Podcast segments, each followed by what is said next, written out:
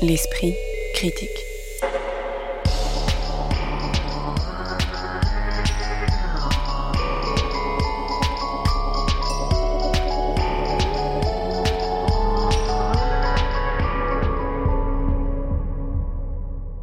Mediapart. Bonjour tout le monde et bienvenue pour ce nouveau numéro de l'Esprit critique consacré aux arts visuels et plastiques. On se rend d'abord au Centre Pompidou qui propose une exposition double à l'Allemagne des années 20 autour du courant dit de la nouvelle objectivité du photographe Auguste Sander et de son œuvre monumentale intitulée Homme du XXe siècle. On parcourt ensuite les travées du musée de l'histoire de l'immigration situé dans le palais de la Porte Dorée dont le directeur Papendia vient d'être nommé ministre de l'Éducation nationale et on terminera non pas dans un lieu d'exposition mais dans un tribunal alors que la star de l'art contemporain Maurizio Cattelan se voit disputer le fait d'être auteur de certaines de ses œuvres par celui qui a en pratique fabriqué plusieurs de ses fameuses œuvres en cire. Pour en discuter aujourd'hui, Magali Le Sauvage, rédactrice en chef adjointe de l'Hebdo, le numéro hebdomadaire spécial enquête du quotidien de l'art, Auria Maclouf, critique d'art et cofondatrice du collectif Jeune Critique d'art, et Lina Jeanne, curatrice indépendante et chargée de recherche au Musée d'art moderne du Luxembourg. Bonjour à toutes les trois. Bonjour. Bonjour. Bonjour. À côté des œuvres lisses, froides et chères du sculpteur américain Charles Ray, que nous avions évoqué dans une précédente émission, vient d'ouvrir au dernier étage du Centre Pompidou une exposition foisonnante et déroutante intitulée Allemagne slash années 20 slash nouvelle objectivité slash August Sander, qui est visible jusqu'à la rentrée prochaine et dont les commissaires sont Angela Lampe et Florian Ebner. Comme l'indiquent les slash du titre, l'exposition juxtapose deux récits de la modernité allemande sous la République de Weimar, le régime qui succéda à l'Empire après la Première Guerre mondiale en 1918 et se termina en 1933 avec l'arrivée au pouvoir d'Adolf Hitler, qui respecta dans un premier temps la légalité de cette république, avant de mettre en place les éléments de la dictature qui deviendra le Troisième Reich. Le premier récit est consacré au courant dit de la nouvelle objectivité, qui marque la peinture du temps, mais se déploie aussi dans l'urbanisme, le design, mais aussi la musique ou la littérature. Le second récit présente l'œuvre monumentale du photographe Auguste Sander, intitulée Homme du XXe siècle, gigantesque projet de rassembler et classifier les personnages emblématiques de la société allemande des années 1920. Sans doute euh, faut-il commencer avec cela, euh, Magali Sauvage. On entre en effet dans un espace d'exposition, mais c'est comme si cet espace et les parcours se dédoublaient, comme si on visitait en réalité deux expositions qui s'entrecroisent sans cesse, ce qui peut être assez déroutant, mais qui reste très cohérent, non? Alors oui, effectivement, il y a une certaine cohérence, en tout cas dans les thématiques. Alors après, comme vous le disiez, euh, ces slash du titre sont quand même très perturbants, et je pense que pour le public qui arrive devant le centre Pompidou et qui voit l'affiche avec ces quatre titres, euh, moi je pensais qu'il y avait quatre expositions en fait au début. Euh, alors que je pense que si on l'avait appelé Allemagne année 20, tout était englobé là-dedans. Alors, d'après ce que j'ai compris, euh, on a eu du mal à s'entendre au centre Pompidou entre le département photo et le département art moderne pour se mettre d'accord si on faisait deux expos, deux en une, etc. Mais en tout cas, ce qui est assez réussi, c'est cette espèce de tranchée, en fait, au milieu de l'exposition dans laquelle vous avez ces photos d'Auguste Sander qui montrent euh, les Allemands et Allemandes de, des années 20 et 30. Mais le problème, c'est que juste dans le parcours, enfin, pour commencer par le parcours de l'exposition, on a tendance, du coup, à traverser ces salles et que, bon, moi, moi-même, je me suis perdue. Il a fallu que je revienne en arrière. Bon, ce qui n'était pas désagréable parce que faut dire aussi que c'est une exposition quand même passionnante avec des œuvres euh, vraiment magnifiques qu'on a très peu vu en France. Et donc, c'est finalement pas forcément un problème si on a du temps et si, voilà, si la matière nous intéresse. Mais je pense que pour certains spectateurs, euh, certains visiteurs, ça peut être très perturbant euh, comme parcours. Par contre, le propos scientifique, je trouve, reste tenu quand même. C'est-à-dire qu'en fait, euh, on comprend très bien cette idée, cette tension qui est mise en exergue dès le départ entre la déshumanisation, donc avec la tête mécanique de Raoul Haussmann, et l'expressionnisme, donc avec voilà cette idée de, de se débarrasser de, l'expressionnisme après la boucherie hein, de la Première Guerre mondiale et de revenir à quelque chose de plus systématique. Et c'est ce que fait Auguste Sander justement dans, ses photographies. Alors effectivement, encore un mot peut-être de cette scénographie avant qu'on rentre dans ce qu'est la nouvelle objectivité et le travail d'Auguste Sander. Lina Jeanne, vous, comment vous êtes entrée dans cette exposition qui effectivement peut troubler, mais euh, dont la force est peut-être, même si ça, ça l'origine est peut-être juste des, des, des, des, conflits entre les départements du Centre Pompidou, euh, donne quelque chose d'assez surprenant. Ce que j'ai trouvé assez euh, réussi, en fait, c'est la manière dont ce second parcours qui est monographique s'imbrique parfaitement dans le parcours plus général. C'est-à-dire que c'est vraiment une exposition qui est pluridisciplinaire et on voit que dans le mouvement de la nouvelle objectivité, même si la peinture avait vraiment une place euh, prépondérante, il y avait également des, euh, des œuvres architecturales qui étaient représentées par des photographies et des maquettes, mais aussi des extraits de films, des extraits de musique. Et ce qui était intéressant dans l'imbrication euh, du parcours autour d'August Sanders, c'est qu'on comprenait également la place assez ambiguë, ou en tout cas complexe, de la photographie, qui servait à la fois comme euh, médium euh, documentaire, et c'est ça ce qui était intéressant, parce qu'il y avait non seulement des portraits qui ont été faits par August Sanders, qui s'inscrivent dans le projet de sa vie, qui est les hommes du XXe siècle, mais il y avait également des photographies qui documentaient des œuvres d'art qui étaient dans l'exposition dite d'art dégénéré, qui est d'ailleurs euh, bien évoquée euh, dans les dernières sections de l'exposition. Et donc on voyait vraiment la valeur documentaire de cette photographie qui arrivait à, garder une trace d'œuvres qui avaient été euh, classifiées de manière très tranchée et qui, pour certaines, avaient disparu.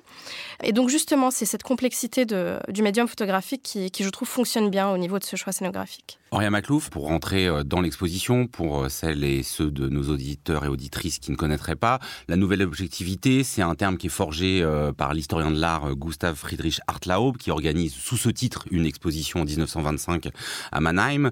Euh, mais qu'est-ce que recouvrent ces termes? Il me semble que la nouvelle objectivité, ça recouvre du coup ce mouvement qui mêle à la fois de la peinture, de la, du dessin, de la sculpture, et surtout aussi toute une construction urbanistique, architecturale, qui est hyper en prise avec l'Allemagne des années 20, qui est un contexte hyper particulier. Du coup, on sort d'une guerre, on est dans un, une crise sociale, économique, et en même temps un besoin de renouveau, euh, où les artistes essayent de retrouver une certaine joie tout en étant hyper attristés on peut les comprendre pour plein de raisons. C'est des attitudes qui se voient aussi bien dans les personnages des peintures, des photos d'Auguste Sander et en même temps dans une certaine austérité qui est déclinée dans tous les médiums qui sont réunis dans l'exposition. Et je trouve encore une fois pour rebondir sur ce parcours qui est hyper exhaustif, très lourd, mais dans lequel en fait je pense on peut trouver l'intérêt de piocher un peu où on veut, ce qu'on veut, euh, ce qui nous intéresse le plus. Et une des salles que moi j'ai adoré, c'est la deuxième salle quand on rentre qui est complètement dédiée à la typographie, aux recherches typographiques qui sont menées à ce moment-là et à l'architecture. Et je trouve qu'il arrive vraiment à un point nommé dans le parcours parce qu'elle montre l'austérité qui existe euh, jusqu'à euh, ce moment crucial, euh, enfin, ce vrai tournant des années 20 dans, toutes les disciplines et l'austérité qui arrive du coup avec la construction de premiers grands ensembles dès les années 20, une recherche d'épure dans la typographie et une tension aussi qu'on retrouve beaucoup après dans les photos d'Auguste Sander qui vraiment dresse une ligne chronologique pour tout le parcours entre la volonté de capturer l'individualité de certaines personnes tout en les impliquant dans quelque chose de très encyclopédique, très neutre et et voilà, tout ça pour dire que j'ai vraiment aimé cette salle entièrement dédiée à la typographie et à l'architecture parce que je trouve qu'elle pose très bien le, le, contexte général de cette exposition. Encore un mot, euh, Magali Le Sauvage, avant qu'on vienne vraiment sur le travail d'Auguste Sander, sur euh, cette nouvelle objectivité. Vous commenciez à dire donc que c'est un courant qui rompt avec l'expressionnisme, avec l'exaltation de l'individu, avec les utopies euh, d'avant-guerre et qui en vient à a formé euh, ce qu'on appelle un zeitgeist, un esprit du temps euh, qui euh, s'étend non seulement aux formes d'art, mais aux, revues de cabaret, au théâtre. Il y a quand même quelque chose d'assez troublant, c'est que c'est un mouvement qui est porté par beaucoup d'artistes qu'on dirait de gauche ou progressistes, et qui finalement a un côté assez déshumanisant, c'est-à-dire qu'on s'intéresse moins aux individus, on s'intéresse davantage à typologiser la société, et bah forcément on pense à ce qui a succédé à la nouvelle objectivité, c'est-à-dire le, nazisme. Alors, est-ce que c'est une lecture trop téléologique, une lecture trop euh, a posteriori que dire, bah en fait, tout en voulant, au fond, euh, en n'étant pas du tout euh, la, préparation du monde nazi, est-ce que ça n'y a pas contribué quand même? Mais alors moi, c'est exactement à ça que j'ai pensé pendant toute l'exposition. C'est-à-dire, je me suis dit, bon, voilà, les gens qu'on voit ici photographiés, alors sans les mettre tous dans le même panier, mais ce sont les futurs nazis. Et les, gens qui sont euh, portraiturés, ce sont les futurs nazis, ou du moins, ils n'étaient pas tous euh, officiers SS, mais enfin, en tout cas, ils, ont euh, élu Hitler en 1933, donc démocratiquement hein, quand même. Donc voilà, on a c'est cette population-là en fait qui va ensuite donner le nazisme et, la terreur qu'on sait. Et on peut pas s'empêcher d'y penser. Donc vous parlez de, vision téléologique, mais en fait on peut pas on peut pas s'empêcher d'y penser parce qu'on est quand même à la veille de ça. D'ailleurs la dernière salle, la dernière installation de l'artiste contemporain contemporain Arnaud Kissinger en parle, qui s'appelle Retournement, où en fait on voit des images, des négatifs en fait, des photographies de l'exposition de la nouvelle objectivité, qui ont d'abord été montrées en 1925 et puis en 1900, à partir de 1933, ont été montrées notamment dans les expositions sur l'art dégénéré, etc., comme des œuvres qu'il fallait mettre au rebut et comme des œuvres qui étaient contre l'ordre moral. Et donc, effectivement, on peut pas s'empêcher d'y penser que, par exemple, vous avez une salle que j'ai trouvée très, très intéressante sur la, ce qu'on appelle la persona froide, où vous voyez ces portraits, effectivement, déshumanisés. On a l'impression d'une population anesthésiée, en fait. Vous avez ces, notamment les portraits de Christian Schad. Il y en a un qui est conservé au Centre Pompidou, d'ailleurs, qui est magnifique, d'un homme en en smoking avec deux femmes derrière lui euh, à moitié dévêtues et son regard est complètement vide. Et vous en avez comme ça des, dizaines de ces portraits là où en fait on a l'impression que ces personnes ont été littéralement anesthésiées. C'est-à-dire qu'on est entre oui qu'on a une société prête euh, avec ses regards de marbre et ses euh, expressions détachées prête à accepter n'importe quoi. Bah, je pense que c'est une population qui a été extrêmement traumatisée déjà par la première guerre mondiale. Il y a aussi il faut le dire quand même parce que vous disiez que c'était des, des, artistes de gauche mais enfin quand on voit les tableaux d'Autodix il y en a un qui est clairement antisémite. Il montre un, portrait de marchand d'art juif euh, qui a vraiment le profil avec le nez crochu, enfin vraiment la caricature hein, de l'antisémite, euh, de l'antisémitisme de l'époque. Il a les mains comme ça accrochées sur deux tableaux, un, Picasso et un Braque. Donc voilà cette idée du juif qui aime l'argent, qui aime le pouvoir, qui a ce, monopole comme ça. Et en même temps, Autodix réalise également des scènes de féminicide, euh, de viol et de meurtre de femmes qui sont insoutenables. Je veux dire, cette salle, il y a une salle, donc je ne sais plus comment elle s'appelle, mais il y a une salle où on voit plusieurs aquarelles euh, d'Autodix qui sont euh, esthétiquement très belles, mais qui sont insoutenables à regarder. Et il y a quand même une complaisance, euh, parce qu'il en a fait beaucoup, il y a quand même une complaisance à montrer ces meurtres de femmes. Il y a aussi, en fait, comme on le voit bien dans l'exposition, c'est les années 20, donc les années folles. Effectivement, il y a une certaine libération des mœurs. Il y a les genres aussi qui commencent à être un peu plus flous. Il y a les lesbiennes qui s'affirment, mais d'un autre côté, il y a un backlash très fort qui va venir et qui commence à arriver déjà. On voit d'ailleurs que ces scènes de féminicide autodix, c'est une manière de dire la libération sexuelle des femmes, quand même, euh, euh falloir se calmer. Et après ça, on va y voir évidemment bon, euh, le nazisme et la répression euh, de, l'homosexualité, etc. Donc en fait, tout ça est très ambigu. C'est voilà, c'est ça qui est très très intéressant dans cette exposition. C'est une, période très ambiguë et je trouve que le propos qui enrobe ça dans l'exposition est très clair et très parlant. Oui, pas du tout monolithique, Lina Jeanne. Pour continuer justement sur, sur l'ambiguïté de, de, cette époque, je suis tout à fait d'accord, le, propos est passionnant, mais par contre, moi, il y a une chose qui m'a quand même particulièrement frappée, c'est-à-dire qu'avec le parcours monographique euh, des hommes du XXe siècle d'Auguste Sander, on, on nous parle de typologie constamment. Et c'est effectivement euh, l'œuvre de Sander tend à, à montrer les différents types, catégories sociales et professionnelles.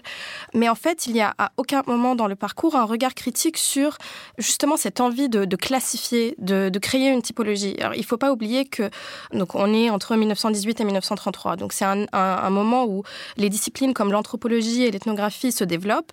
Et cette classification n'est pas innocente d'une certaine manière. C'est justement tout ce qui va préparer le terrain pour le nazisme, l'antisémitisme. Et c'est justement quelque chose qu'on voit tout au long de l'expo donc euh, Magali Le Sauvage, tu parlais des, des œuvres d'Autodix. En plus des aquarelles de féminicide, on voit aussi énormément de misogynie. Je veux dire, c'est très frappant, euh, par exemple, dans le, portrait de Sylvie Von Arden, qui est confrontée à une photographie d'Auguste Sander, où là, on voit que Autodix exagère ses traits, euh, les caricaturise à, outrance, et que en regardant la photo, on voit que finalement, c'est vraiment de, de la caricature. En fait, tout ça pour dire qu'il n'y a pas vraiment de regard critique sur la classification, la typologie, qui finalement, d'une certaine manière, expliquerait un peu les stéréotypes qu'on voit circuler dans ses œuvres. Et il s'agit bien sûr pas de, de, de, pointer du doigt et de dire euh, Auguste Sander était en complaisance ou autodix, mais plutôt de dire que, voilà, pour en revenir à, ce zeitgeist, à cet esprit du temps, justement, cette classification, elle témoigne de quelque chose de cet esprit du temps. Je voulais juste rebondir sur quelque chose que disait Lynn sur la place de la femme à l'intérieur de, de cette grande classification. Et je trouve que c'est intéressant la manière dont c'est montré, ou en tout cas réapproprié par le discours muséographique, puisqu'il y a des grosses catégories qui sont dédiées à la femme. C'est même une catégorie sur La femme élégante. C'est le nom d'un petit encart euh, de portraits, pour le coup, euh,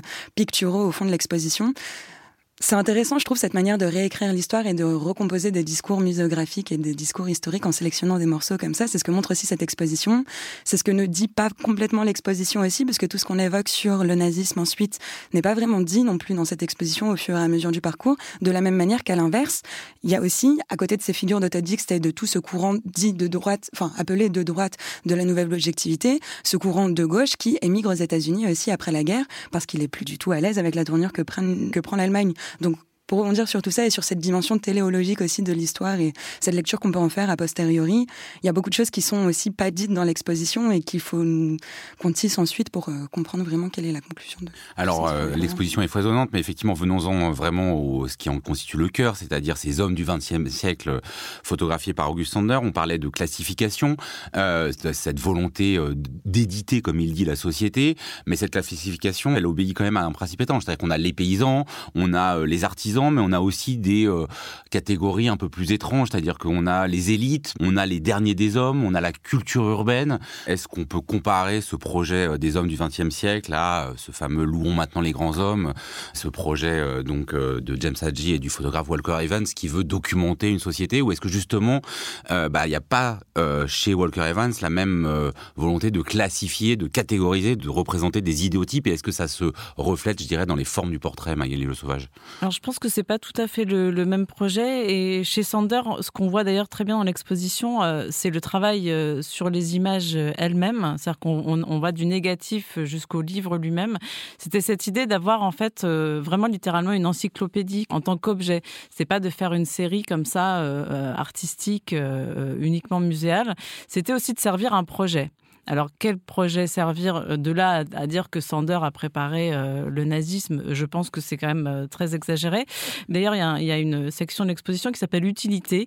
Il y a quand même cette idée que l'art doit être utile et que l'architecture, le design, tout doit être utile. Il y a quand même et la photographie aussi de Sander.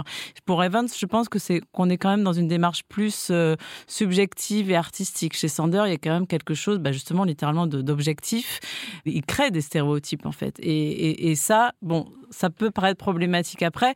Ce qui n'empêche pas, il faut aussi souligner la, qualité exceptionnelle de ces photographies quand même, qui sont des portraits magnifiques et, dont il manque les noms aussi. C'est-à-dire que ces personnes n'ont pas de nom, ces personnes n'ont pas d'histoire en fait. Euh, ils sont juste définis par leur statut social ou leur, euh, ou leur métier. Et comme vous disiez tout à l'heure, il y a, aussi... Euh, il y en a qui sont juste, par exemple, des pauvres. Voilà. Euh, ils n'ont même pas de métier, ils n'ont pas de euh. fonction. Euh, il y en a qui sont. Alors, on a à la fin, d'ailleurs, on a quelques portraits de nazis. Hein. Il y a les nationales-socialistes. Oui, parce qu'il faut bien dire que c'est un projet inachevé, que Sander a essayé, après la guerre, de, voilà, de, de parler des persécutés, de, de, de catégories du national-socialisme. Moi, j'ai quand même l'impression que cette dernière partie, là, son style fonctionne plus trop, parce qu'au fond, il a, le monde a, a changé, et lui, bah, il n'a pas changé son style, et il y a quelque chose qui sonne faux, non, Lina Jeanne? Euh, oui, je suis. D'autant qu'il n'y a pas les exterminés, parce que forcément, on ne peut pas avoir cette catégorie. oui, dans les cartels, il me semble qu'à un moment, il est évoqué que peut-être certaines personnes ont, été victimes par la suite et que c'est pas clair, mais effectivement, il y a quelque chose qui manque dans cette dernière section qui, qui déjà arrive euh, dans le parcours à, la toute fin et on a vraiment l'impression que August Sander réfléchit à quelque chose après coup. Enfin, il y a une volonté de, effectivement peut-être de, de, revenir en arrière ou de, d'avoir un retour critique peut-être sur sa propre pratique, mais effectivement euh, l'effet n'y est plus. Alors peut-être aussi c'est parce que euh, il a eu moins de temps où il y a moins de portraits de ces groupes-là, mais effectivement le côté sériel est, un peu rompu. il y a quelque chose qui fonctionne un peu moins. Allemagne slash année 20 slash nouvelle objectivité slash August Sanders ce n'est pas le meilleur titre de l'histoire, mais c'est une exposition passionnante. Cela a ouvert au Centre Pompidou le 11 mai dernier et c'est visible jusqu'au 5 septembre. L'esprit critique. Mediapart. Juifs et musulmans de la France coloniale à nos jours, sous-titré Plus d'histoire, moins de clichés, et le titre de l'exposition qui a ouvert début avril au musée de l'histoire de l'immigration, situé dans le palais de la Porte Dorée en lisière du bois de Vincennes, palais dont le directeur, l'historien Papendiaï, vient d'être nommé ministre de l'Éducation nationale et de la jeunesse dans le gouvernement d'Elisabeth Borne. Le commissariat de cette exposition, qui rappelle d'emblée que la France est aujourd'hui le pays d'Europe qui compte les populations juives et musulmanes les plus importantes, est assuré par trois personnes, l'historien Benjamin Stora, qui avait dirigé voilà dix ans avec feu Abdelwahab Medeb une copieuse encyclopédie intitulée Histoire des relations entre juifs et musulmans des origines à nos jours. C'était chez Albin Michel, et il a pu y puiser une partie de la matière qui nous est montrée ici. Les autres commissaires sont également des historiens, en l'occurrence Karima Diresh, spécialiste des sociétés maghrébines contemporaines, et Mathias Dreyfus, qui a consacré une grande partie de ses travaux à l'histoire des juifs de France. Bref, il s'agit d'une exposition sérieuse. Commençons euh, peut-être par là. Lina Jeanne, qu'avez-vous pensé de l'équilibre entre la pédagogie et la scénographie, entre le plaisir du visiteur et euh, le didactisme nécessaire pour un sujet euh, brûlant forcément c'est une exposition qui est extrêmement dense, euh, je trouve, avec plus de 100 objets. Et pour revenir à cet équilibre entre volonté pédagogique et la scénographie, c'est vrai que je dirais que les deux premières sections, parce qu'il faut dire que c'est quand même une exposition qui, qui tente d'étudier près de deux siècles d'histoire, donc on commence en 1830, on finit à nos jours, et les deux premières sections qui sont les plus historiques, donc qui vont de 1830 à 1914, sont déjà remplis de, dates et surtout sont assez sèches, si je puis dire, puisqu'il y a énormément de, documents euh, euh, d'archives, de lettres, de, décrets et qui surtout sont, sont des documents officiels. Donc d'une certaine manière, il, est un peu compliqué, même si c'est contrebalancé par certaines photographies, de voir euh, de quelle vie il s'agissait, quelles étaient les vies de ces communautés juives et, musulmanes sous l'Empire colonial.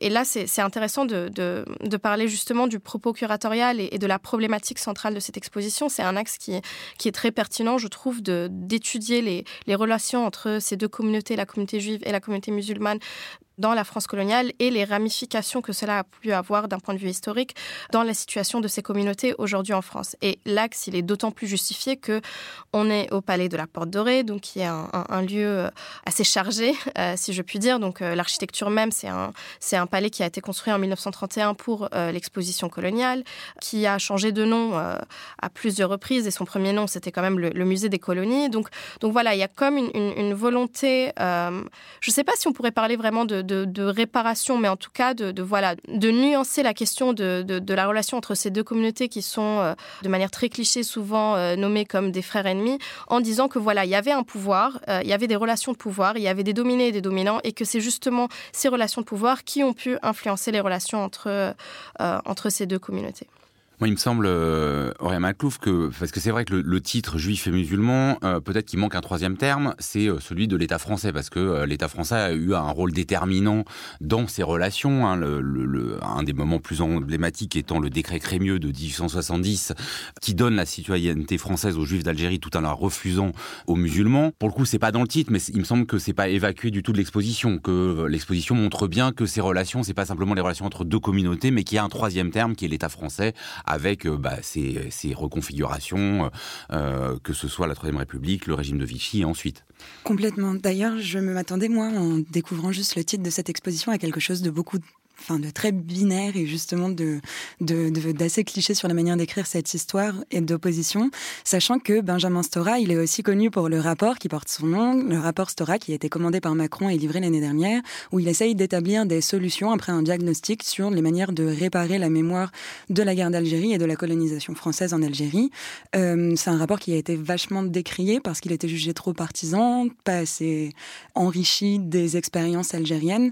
Bref, tout ça pour dire, je me suis attendue à peut-être un peu moins de nuances que toutes celles qui étaient décrites et c'était assez surprenant et satisfaisant de voir à quel point l'implication française dans euh, la création et le renforcement de ces antagonismes depuis euh, la colonisation, en passant par le rapport Crémieux jusqu'à nos jours et jusqu'à l'affaire du voile de Creil qui est aussi mentionnée dans les dernières salles de l'exposition, cette implication de, de l'État français est bien mise en avant et l'exposition, pour toute sérieuse qu'elle soit et, et, parfois un peu lourde du coup de tout ce sérieux, elle a vraiment ce mérite d'apporter de la nuance et d'identifier vraiment tous les acteurs de ces antagonismes. Magali Le Sauvage, sur cette dimension euh, en fait civique hein, de, de, cette exposition, euh, le cartel de fin euh, de l'exposition qui est titré Épilogue commence par ces mots Les relations judéo-musulmanes en France apparaissent aujourd'hui plus distendues et plus dégradées que jamais.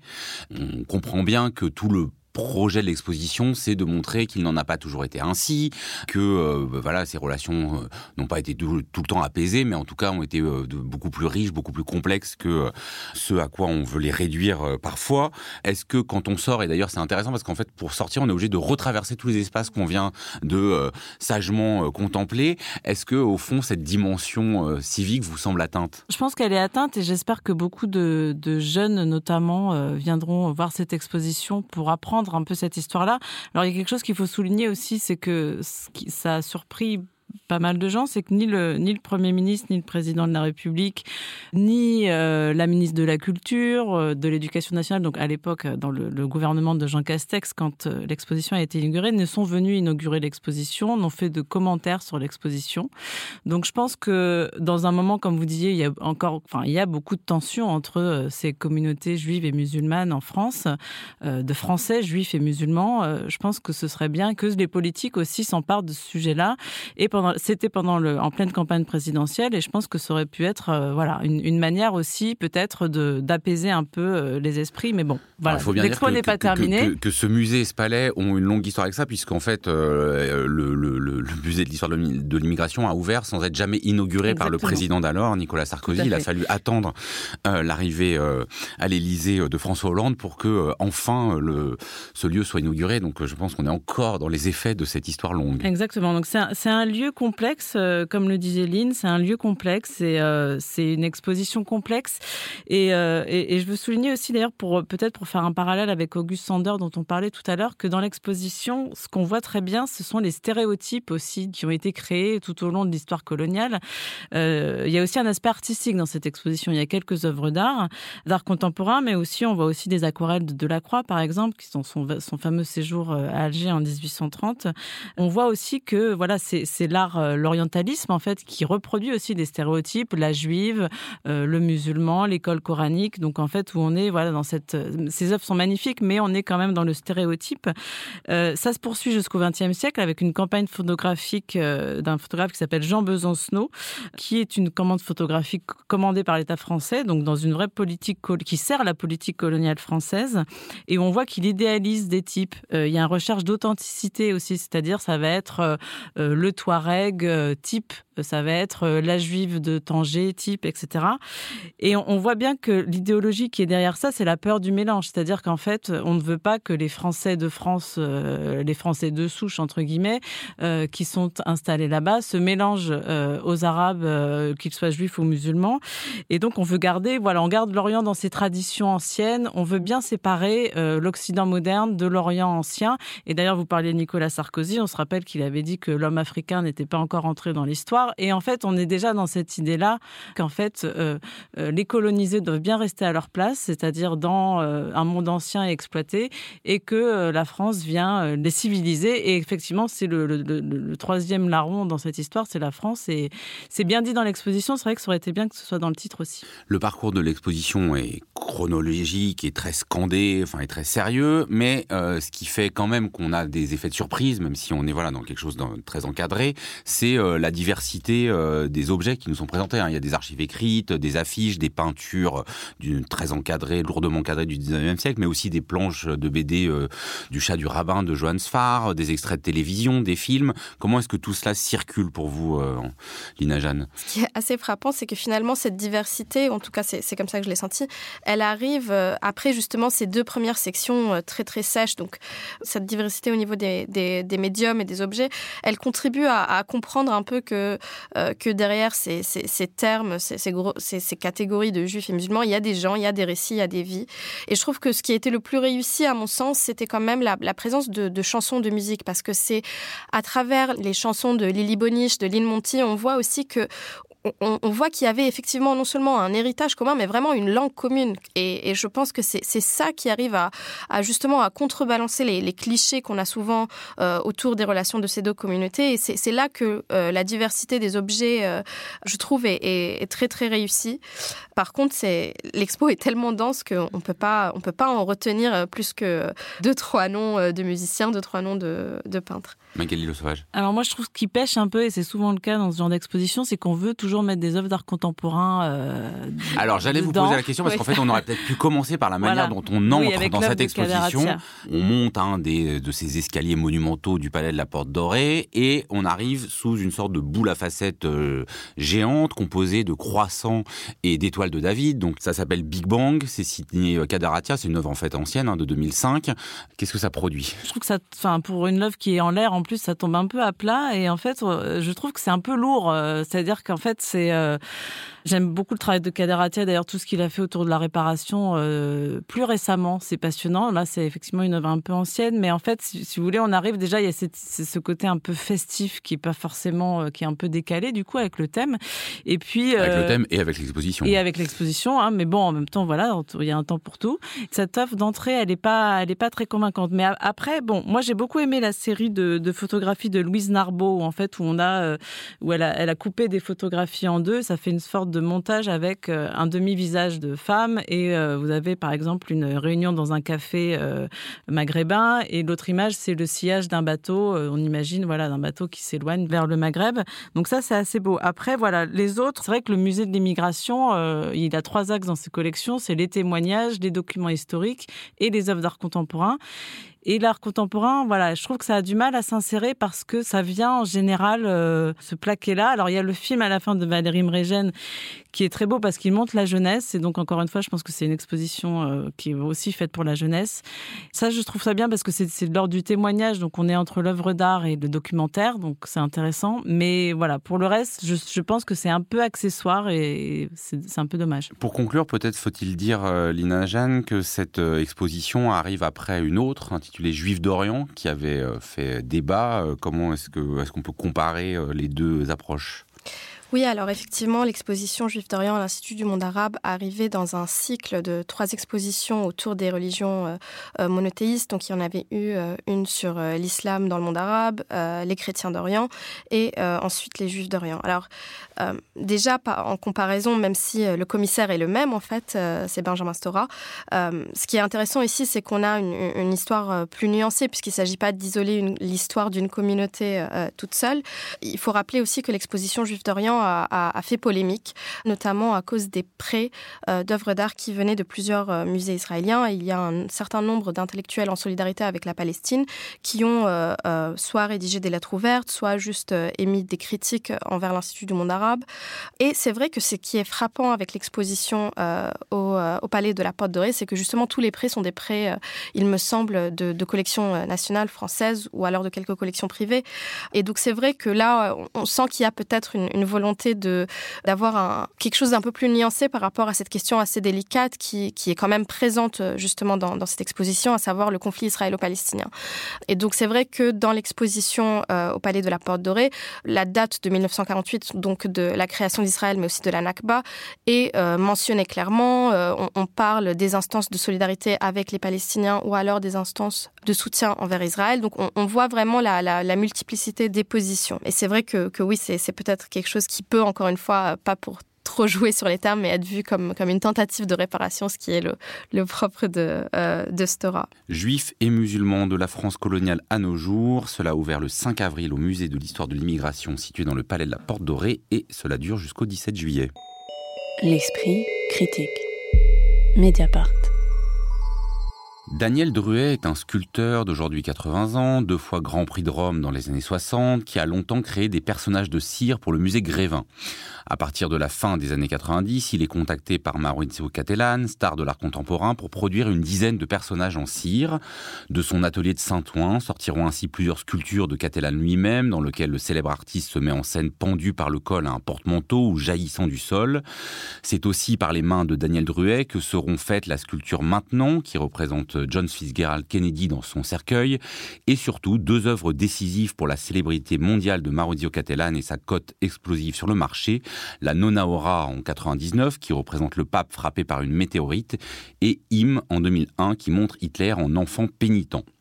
Aujourd'hui, Daniel Druet se revendique auteur exclusif des neuf effigies qu'il a au total fabriquées et a porté l'affaire devant les tribunaux, soulevant ainsi des questions passionnantes sur la paternité des œuvres et le fonctionnement de l'art contemporain, dont on va maintenant discuter. Que raconte euh, pour vous, Aurélien Maclouf, euh, cette histoire qui a été portée devant le tribunal de Paris euh, le 13 mai dernier?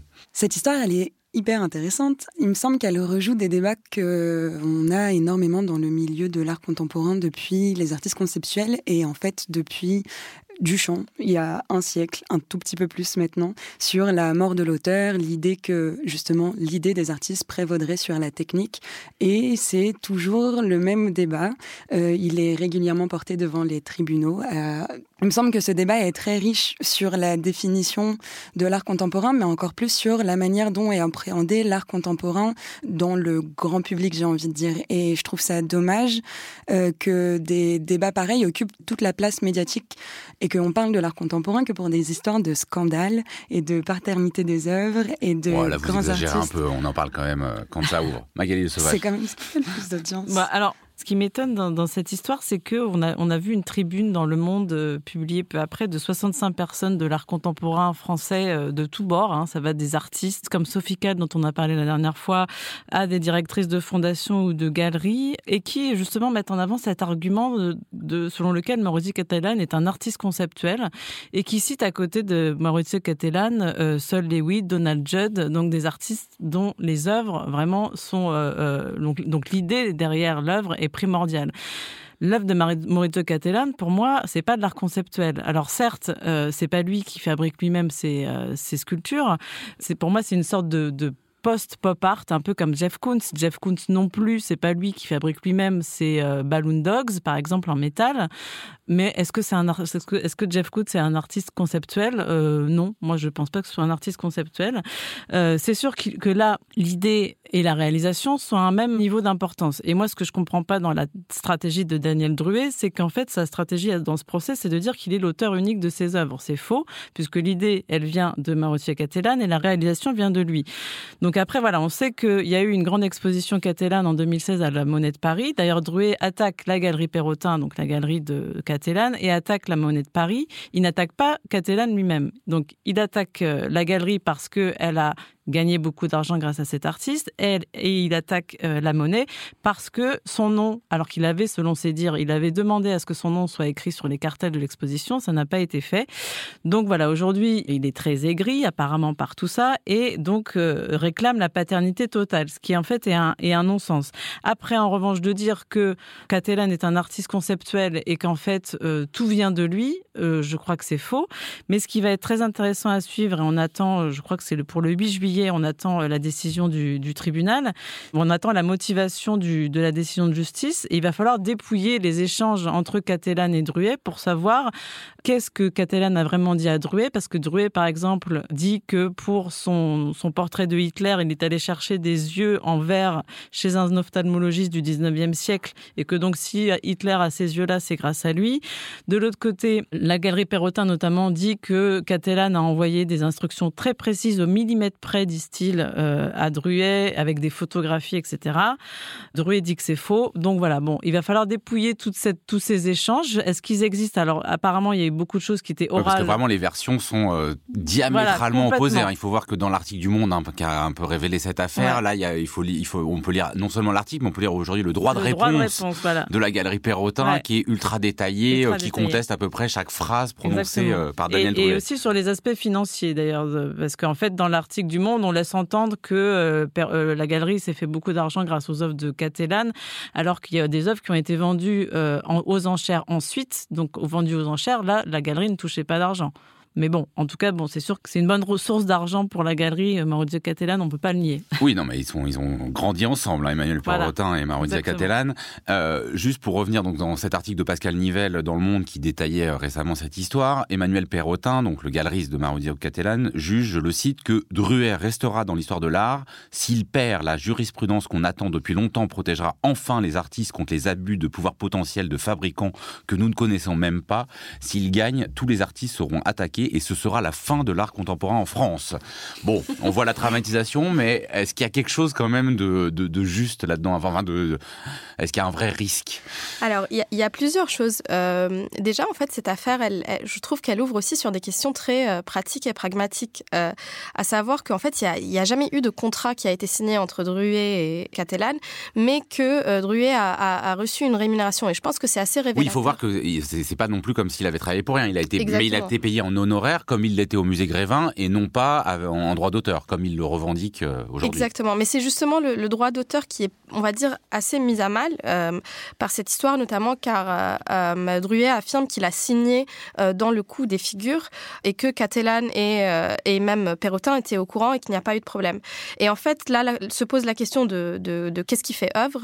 Et c'est vrai qu'il n'y a pas vraiment eu de précédent très très similaire dans la jurisprudence, mais si on fouille un tout petit peu, il y a eu une histoire à la fin des années 70 en Belgique avec un cas qui est particulièrement proche, à savoir l'affaire d'Ali Forani, où Salvador Dali avait reçu une commande pour sculpter le, portrait de Dante, n'étant pas vraiment sculpteur lui-même, euh, il a sous-traité, euh, en tout cas fait euh, demander de, de l'aide à Madame Forani. Et la première fois que cette œuvre a été exposée à New York, Madame Forani n'a pas fait de réclamation, mais un peu de la même manière que Daniel Druet, le ton est monté au fur et à mesure. Et quand l'œuvre a été exposée en Belgique, Forani a demandé à être citée comme co-autrice. Et finalement, la Cour de justice en Belgique lui a donné droit parce qu'on y voyait ses doigts, sa touche, et donc c'était ça qui, qui faisait œuvre. Et je trouve que la comparaison, elle pose aussi la question de euh, est-ce qu'il est possible aujourd'hui de signer collectivement ou collaborativement ou euh, créditer toutes les personnes qui ont travaillé sur les œuvres? Parce qu'il faut savoir que ce que disait Magali très justement, il y a un mésusage un peu de la,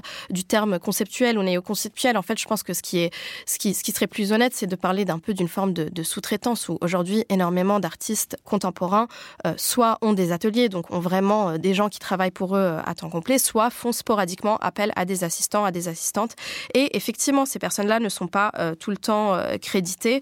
Après, pour revenir aussi sur la citation d'Emmanuel Perrotin, qui, il me semble aussi, parle à un moment d'abus de pouvoir, je pense qu'il faut nuancer un tout petit peu et parler aussi de, l'asymétrie de pouvoir, justement, qu'il peut y avoir entre quelqu'un comme Maurizio Cattelan, qui en fait évolue dans une, dans une sphère totalement différente de celle de Daniel Druet. Je veux dire, Daniel Druet, il a non seulement travaillé au musée Grévin, mais il a aussi euh, sculpté un portrait de, François Mitterrand.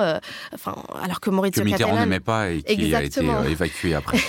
oui, et donc c'est une forme d'art assez euh, académique d'une certaine manière. Et d'un autre côté, on a Maurizio Cattelan qui est connu pour être euh, provocateur, euh, avoir un humour grinçant, mais qui aussi a été plébiscité par tout le monde. Je veux dire, qui est pas non plus, même s'il a été connu comme étant un peu le, bad boy, de, le mauvais garçon de l'art contemporain, et aujourd'hui quand même plébiscité partout. Et enfin, participe, on peut peut-être pas parler d'art officiel, mais en tout cas, et, a une très grande légitimité. Et surtout, il est coutumier du fait parce que, je veux dire, c'est pas le premier ni le seul scandale euh, euh, au centre duquel est euh, Maurizio Cattelan. Je pense à une affaire qui date d'il y a quelques années, qui concerne une très jeune artiste française qui s'appelle Aurore Le Duc et qui, en 2016, lorsqu'il y avait l'exposition personnelle de Cattelan à la Monnaie de Paris, avait fait une performance en singeant un peu les codes des supporters de football et de hooligans en supportant, elle, plutôt les galeries. Pour préciser, hein, elle fait des sortes d'écharpes, comme on voit dans les clubs de foot, mais au nom de certaines galeries, et notamment celle de, de et qu'elle avait euh, du coup affiché comme telle. Et je vous laisse raconter la suite de l'histoire parce que là, c'est vrai qu'on peut un peu s'interroger sur le caractère prédateur de Maurizio Cattelan. Exactement. Euh, et donc, euh, Aurore Leduc fait ce, happening ou cette forme de, performance à la Monnaie de Paris. Et puis,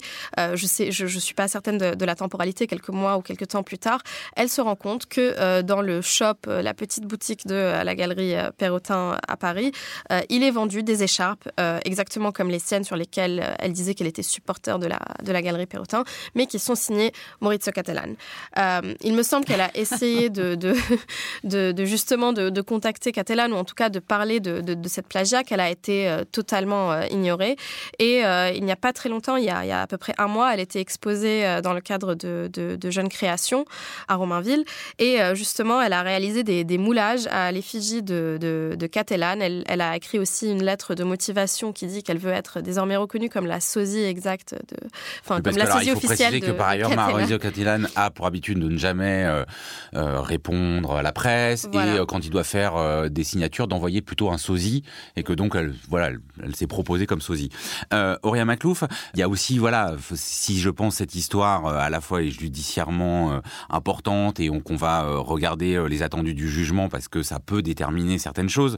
Il y a, si elle résonne, c'est sans doute pour aussi une raison emblématique. C'est un côté fable, euh, mais qui, ce qui est un peu compliqué, c'est que bah, même si aujourd'hui Maurizio Cattelan et euh, Emmanuel Perrotin sont euh, parmi les acteurs les plus importants du marché de l'art et sont immensément riches, peuvent se permettre d'engager des armées d'avocats, ce qui complique un peu les choses, c'est qu'en fait, bon, bah, Emmanuel Perrotin, il vient de la petite classe moyenne, Maurizio Cattelan, c'est un, il vient d'une famille très pauvre de Padoue, alors que Daniel Druet, c'est vraiment le représentant aussi de l'académisme français. Son père, il a fait les beaux-arts, son père était déjà sculpteur donc le côté David contre Goliath qui fonctionne pas complètement non plus là dans cette histoire, non? Je trouve que c'est effectivement ce que révèle aussi cette affaire, c'est que c'est l'opposition entre deux mondes. D'un côté, le monde hyper classique, académique et français, et de l'autre côté, un monde hyper international qui est devenu aussi hyper capitaliste, alors même que Maurizio Cattelan se réclamait être un peu le braconneur de ce monde de l'art et qu'il était censé court-circuiter un peu les logiques de ça. Au final, l'effet, c'est qu'il se retrouve à les jouer aussi un peu, ces codes. Mais il me semble que hum, euh, cette question de la paternité de l'œuvre et tout le, le, du coup, le vrai procès, qui n'est pas seulement un débat, mais un procès, ça veut dire qu'il va créer des jurisprudences, ça veut dire que si les jugements sont aussi attendus, c'est que forcément, il va créer des nouvelles manières de fonctionner pour le monde de l'art. De toute façon, je précise juste un truc et je vous laisse terminer, que euh, les neuf euh, sculptures dont on parle sont signées de Druet euh, c'est-à-dire que sur le sur, non, justement sur la sculpture elle-même. Sur le coup. Ce qui euh, dans le coup, il y a la signature de Druet, donc euh, il peut revendiquer une forme d'autorité au sens d'auteur. Bien sûr, une forme d'autorité, mais effectivement, je trouve ça complètement aberrant, comme tu disais tout à l'heure, Magali, de vouloir revendiquer la paternité exclusive de l'œuvre. Depuis toujours, les œuvres, elles sont collectives. Si on remonte à la Renaissance, même si ça fait peut-être un gros bond, il y a les, ateliers de Vinci, de Véronèse, de Tintoret étaient tous remplis de dizaines d'artistes qui faisait tous les tableaux, sauf les visages, qui étaient considérés comme la chose la plus importante et qui devait être absolument signée par la main du maître. De la même manière, on pourrait transposer et se dire qu'aujourd'hui, la mise en scène, ça pourrait être le truc le plus important et que euh, sûrement que cette figure de cire du pape qui a été euh, livrée par Druet n'aurait pas eu le même impact si elle n'avait pas été mise en scène de la même manière par Catalan. Tout ça pour dire, je pense que cette affaire est vraiment révélatrice de l'opposition qui existe entre deux mondes, mais aussi de quelque chose qui me semble encore plus important et encore plus sourd dans le monde de l'art, c'est la dimension euh, collective et la reconnaissance qu'il faudrait faire de tous les travailleurs un peu de l'ombre, mais aussi bien du côté des façonneurs que du côté de toutes les personnes qui font aussi ce système-là, toutes les personnes qui sont chargées de la production, de la médiation et dont le travail n'est pas reconnu non plus. Il me semble que c'est un peu décaler le débat, mais c'est ce à quoi il pourrait mener aussi. Est-ce qu'on peut réfléchir à une création plus collective quoi ça. Parce que là, en fait, on a deux auteurs qui se revendiquent euh, exclusifs euh, dans euh, la production des œuvres. Mais bon, sauf que là, c'est pas des studios avec une dizaine de personnes, c'est juste une seule personne qui a créé, enfin, qui a matérialisé l'œuvre de bout en bout. Et moi, ce que je trouve intéressant intéressant aussi, c'est que ce débat, enfin ce procès arrive au moment où euh, on revalorise beaucoup l'artisanat dans l'art contemporain et où il y a beaucoup d'artistes qui revendiquent même de pratiquer aujourd'hui la céramique, euh, le tissage, euh, le verre, etc. et qui revendiquent ça, qui travaillent avec des artisans, qui se forment à ces pratiques-là. Je pense que ce procès n'arrive pas maintenant par hasard et qu'en fait c'est voilà c'est beaucoup lié à ça, à une revalorisation des métiers de, la main, comme on dit. Moi, ce que j'ai trouvé assez étrange dans cette tribune, c'est qu'en fait, on sépare complètement l'intellectuel du manuel, l'intellect du manuel, alors que euh, bon, l'intelligence de la main, c'est un peu une, c'est un peu un slogan, mais bon. Euh, c'est un programme scolaire. Je trouve ça, voilà, moi, moi, je trouve ça un peu, un peu dérangeant de séparer complètement, en fait, comme si, en fait, d'un côté, vous aviez euh, le, le, faiseur, le façonneur, l'artisan qui fait seulement, en fait, qui, qui, qui d'ailleurs, du coup, est remplaçable, en fait, à volonté et interchangeable. Et du coup, enfin, dans cette idée-là, en tout cas, serait interchangeable, une sorte de robot, de machine qui peut fabriquer. Alors et à côté, vous auriez la tête pensante, l'artiste, le cerveau, qui viendrait apporter ça. Et en fait, c'est beaucoup plus compliqué que ça. Enfin, je veux dire, euh, euh, il y a des artistes qui sont, par exemple, dans l'art dans l'art expressionniste, l'art gestuel. Vous, avez des artistes conceptuels. Vous avez des artisans qui font des céramiques, euh, comme on a vu dans l'exposition Flamme au musée d'art moderne de la ville de Paris, qui sont complètement des œuvres d'art. Enfin, je veux dire, qui, voilà, le, le statut est, est, très flou en ce moment. Et je pense que justement, cette polémique, elle vient aussi euh, à ce moment-là, pas pour rien. Même si, comme vous le disiez, Druet, c'est un artiste euh, qui est non, pas mais un alors justement, c'est que à, l'appui de ça, il faut que nos auditeurs et nos auditrices aillent voir la sculpture qu'a faite Daniel Druet de Maurizio Cattelan en coucou, oui. euh, qui est à la fois, euh, c'est-à-dire bon, qui s'approprie le travail des autres, hein, mais qui, a, qui, est à la fois bon, bah, réalisé euh, de manière très propre comme il le fait, mais qui, qui, est une intelligence pas que de la main, parce qu'elle elle me semble assez juste. Ah cette, bah, là, il est à la fois sculpture. concepteur et façonneur de l'œuvre. Mais donc voilà, je trouve ça, je trouve ça un peu bizarre de séparer les deux comme ça, surtout en ce moment où vous avez des gens justement dans cette tribune qui eux-mêmes défendent d'un autre côté euh, la, la, pratique de la céramique ou voilà de, de ces choses artisanales, et de l'autre viennent dire ah ben attention, oh là là, l'artiste c'est celui qui pense et les autres, euh, bah, il faut qu'ils restent dans leur coin. Moi, je trouve ça assez gênant, et je pense que le problème c'est que ça participe aussi euh, à considérer que l'art contemporain est élitiste et, et, que et que ça donne une assez mauvaise image. Alors il faut voir ça en que, rajoute une couche pour la mauvaise image si de l'art contemporain. Si, si vous lisez l'article du Monde, notamment les propos des avocats de Catalan et de voilà, Perrotin, sont quand même d'un mépris assez sidérant. Merci beaucoup à toutes les trois. On se retrouve la semaine prochaine pour une émission cinéma et série d'ailleurs. L'Esprit Critique, un podcast proposé par Joseph Confavreux pour Mediapart, enregistré dans les studios de Gong et réalisé par Samuel Hirsch.